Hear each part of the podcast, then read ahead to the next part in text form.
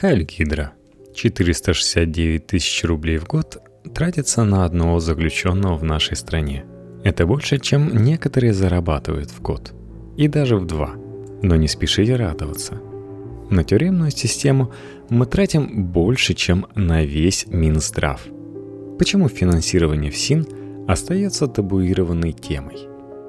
Текст Ольги Киюциной, главы Института проблем современного общества. 23 декабря я была на пресс-конференции президента. Сидела от Владимира Путина менее чем в 20 метрах. Хотела задать очень больной для многих вопрос. Про наши тюрьмы. Даже не про пытки и не про нарушения прав человека. Про деньги. Мало кто знает, Федеральная служба исполнения наказаний, ФСИН, одно из самых богатых ведомств у нас в стране. Зато все знают о его реальных делах. О том, что бывшего руководителя ФСИН судят по делу о коррупции. О том, что в СМИ постоянно появляются публикации о пытках заключенных. О том, что от неоказания медицинской помощи умирают люди, даже не признанные виновными, из-за чего на нашу страну накладывают санкции. Надеюсь, что мне не дали задать вопрос только потому, что президент был не готов ответить на него здесь и сейчас. Как он любит, с цифрами и с фактами, и то, что обращенная в мой адрес реплика Дмитрия Пескова не поднимать таблички с вопросами высоко, это не посягательство на свободу слова, а лишь подтверждение, что президент вопрос уже видел. И что ответ мы все получим немного позже. Тем более, что доклад по тюремной экономике на имя Пескова мы уже направили в администрацию президента. Будем ждать ответа. А сам доклад вскоре начнем публиковать в СМИ по частям. Самих табличек было 10. ФСИН – черная дыра в бюджете. По объему бюджетных расходов ФСИН занимает 6-ю строчку среди всех министерств и ведомств. На тюремную систему мы тратим больше, чем на весь Минздрав, и всего в 1,5 раза меньше, чем на Росавтодор, который строит дороги по всей стране. По итогам 2015 года СИН стала единственным ведомством, допустившим значительный перерасход бюджета над запланированным уровнем. С 2003 по 2015 годы бюджет СИН вырос почти в 7 раз. Опережающими темпами по отношению к бюджету страны. Несмотря на рост финансирования и огромные бюджетные траты, заметных улучшений в тюремной системе не наблюдается. Ни с точки зрения условий содержания, ни с точки зрения ситуации с правами человека, ни с точки зрения исправления преступников. И если деньги уходят не по прямому назначению на заключенных, то куда они идут? Бюджет ФСИН в расчете на одного заключенного. Бюджет тюремного ведомства в 2015 году составил 303 миллиарда рублей. В местах лишения свободы содержалось 646 тысяч человек. Годовой бюджет в расчете на одного заключенного – 469 тысяч рублей. Больше, чем на одного рожденного ребенка.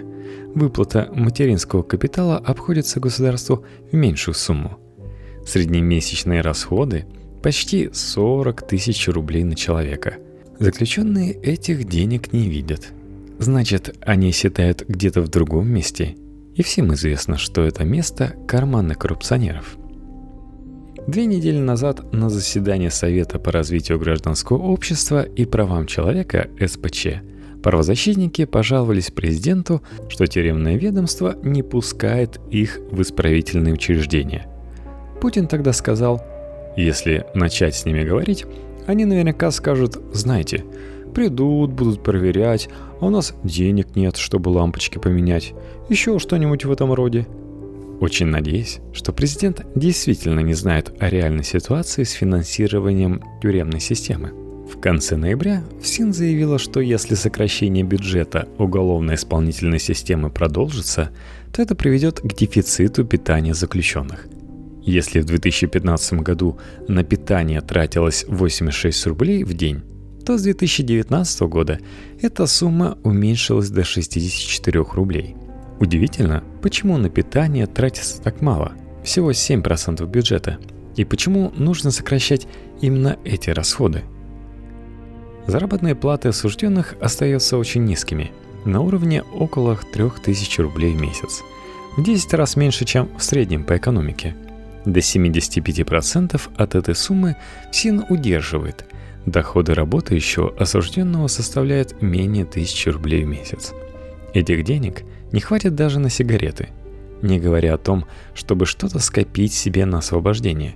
И потом СИН удивляется, почему осужденные не хотят работать. Государству от использования крайне дешевого труда заключенных почти ничего не достается. Прибыль от приносящей доход деятельности составляет всего около 1,5 миллиарда рублей. То есть ФСИН окупает себе всего на 5%. Остальное – средства бюджета, наши с вами деньги. 30 лет назад деятельность тюремного ведомства была прибыльной. Осужденные получали нормальные зарплаты на уровне средних по экономике. Сейчас нет ни прибыли, ни зарплат. Вам не кажется, что здесь что-то не так? Что деньги от почти бесплатного труда осужденных утекают куда-то не туда? Ситуация в тюремной медицине просто катастрофическая. Смертность в тюрьмах у нас в 2 раза выше, чем в среднем по Европе, в расчете на 100 тысяч человек населения. Тюремная система является рассадником социально значимых болезней. 10% всех заключенных ВИЧ-инфицировано.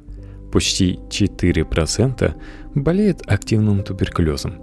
Все эти люди рано или поздно придут к нам с вами, в общество. Никому не надо объяснять, какую угрозу несут эти болезни. Эпидемиологическим порогом считается заболевание 5% какой-либо социальной группы. В российской тюремной системе уже наступила эпидемия ВИЧ и близка эпидемия туберкулеза. На стационарную медицинскую помощь в СИН в 2015 году было потрачено почти 17 миллиардов рублей, порядка 25 тысяч рублей в расчете на одного заключенного. При том, что подушевой норматив финансирования медицинской помощи в среднем по стране всего 11,6 тысяч рублей. Но заключенные говорят, что им не дают даже самых элементарных лекарств типа парацетамола. И мы все понимаем, что здесь деньги украли. Напомню, что финансирование российской тюремной системы с 2003 года увеличилось почти в 7 раз. За этот же период уровень постпенитенциарной преступности вырос вдвое – с 25 до 50%. То есть система плодит рецидивистов за наши же деньги. В соседней Беларуси уровень рецидивной преступности вдвое ниже, хотя денег на тюрьмы там выделяется несравненно меньше. Скорее всего, именно поэтому и ниже. Концепция гуманизации уголовно-исполнительной политики провалилась потому, что она была сведена к бытовым вопросам: строительству новых СИЗО, проведению ремонтов, закупке бытовой техники, то есть к обеспечению материальных благ, которые, как известно, легко разворовываются и не доходят до адресата. Но так и не коснулась главного – нормального человеческого отношения к оступившимся людям, которые остаются нашими согражданами и все равно рано или поздно вернуться в общество. Они нужны нам в обществе с нормальной психикой, здоровые и готовые вести законопослушный образ жизни. Ну и сам вопрос, который хотелось задать президенту. Когда мы перестанем засыпать тюремную систему деньгами, которые идут непонятно куда, и начнем системно решать накопившиеся в этом ведомстве вопросы? И второе, если ФСИН даже вам врет о ситуации с финансированием, как мы можем верить им по остальным вопросам? Например, про пытки заключенных. Очевидно, что если мы сломаем ситуацию с вымогательством и коррупцией во ФСИН, нарушения прав человека исчезнут сами собой. Не будет пыток с целью выколачивания денег из заключенных и их родственников. Не будет необходимости запугивать заключенных, чтобы они никому не рассказывали про коррупционные потоки и тотальное воровство. Всегда или почти всегда нарушения прав человека имеют элементарное объяснение. Жадность. Желание побольше украсть и получше спрятать наворованное. Надеюсь, что я, как и остальные граждане страны, получим ответ в ближайшее время. И что ситуация в тюремной системе начнет реально меняться.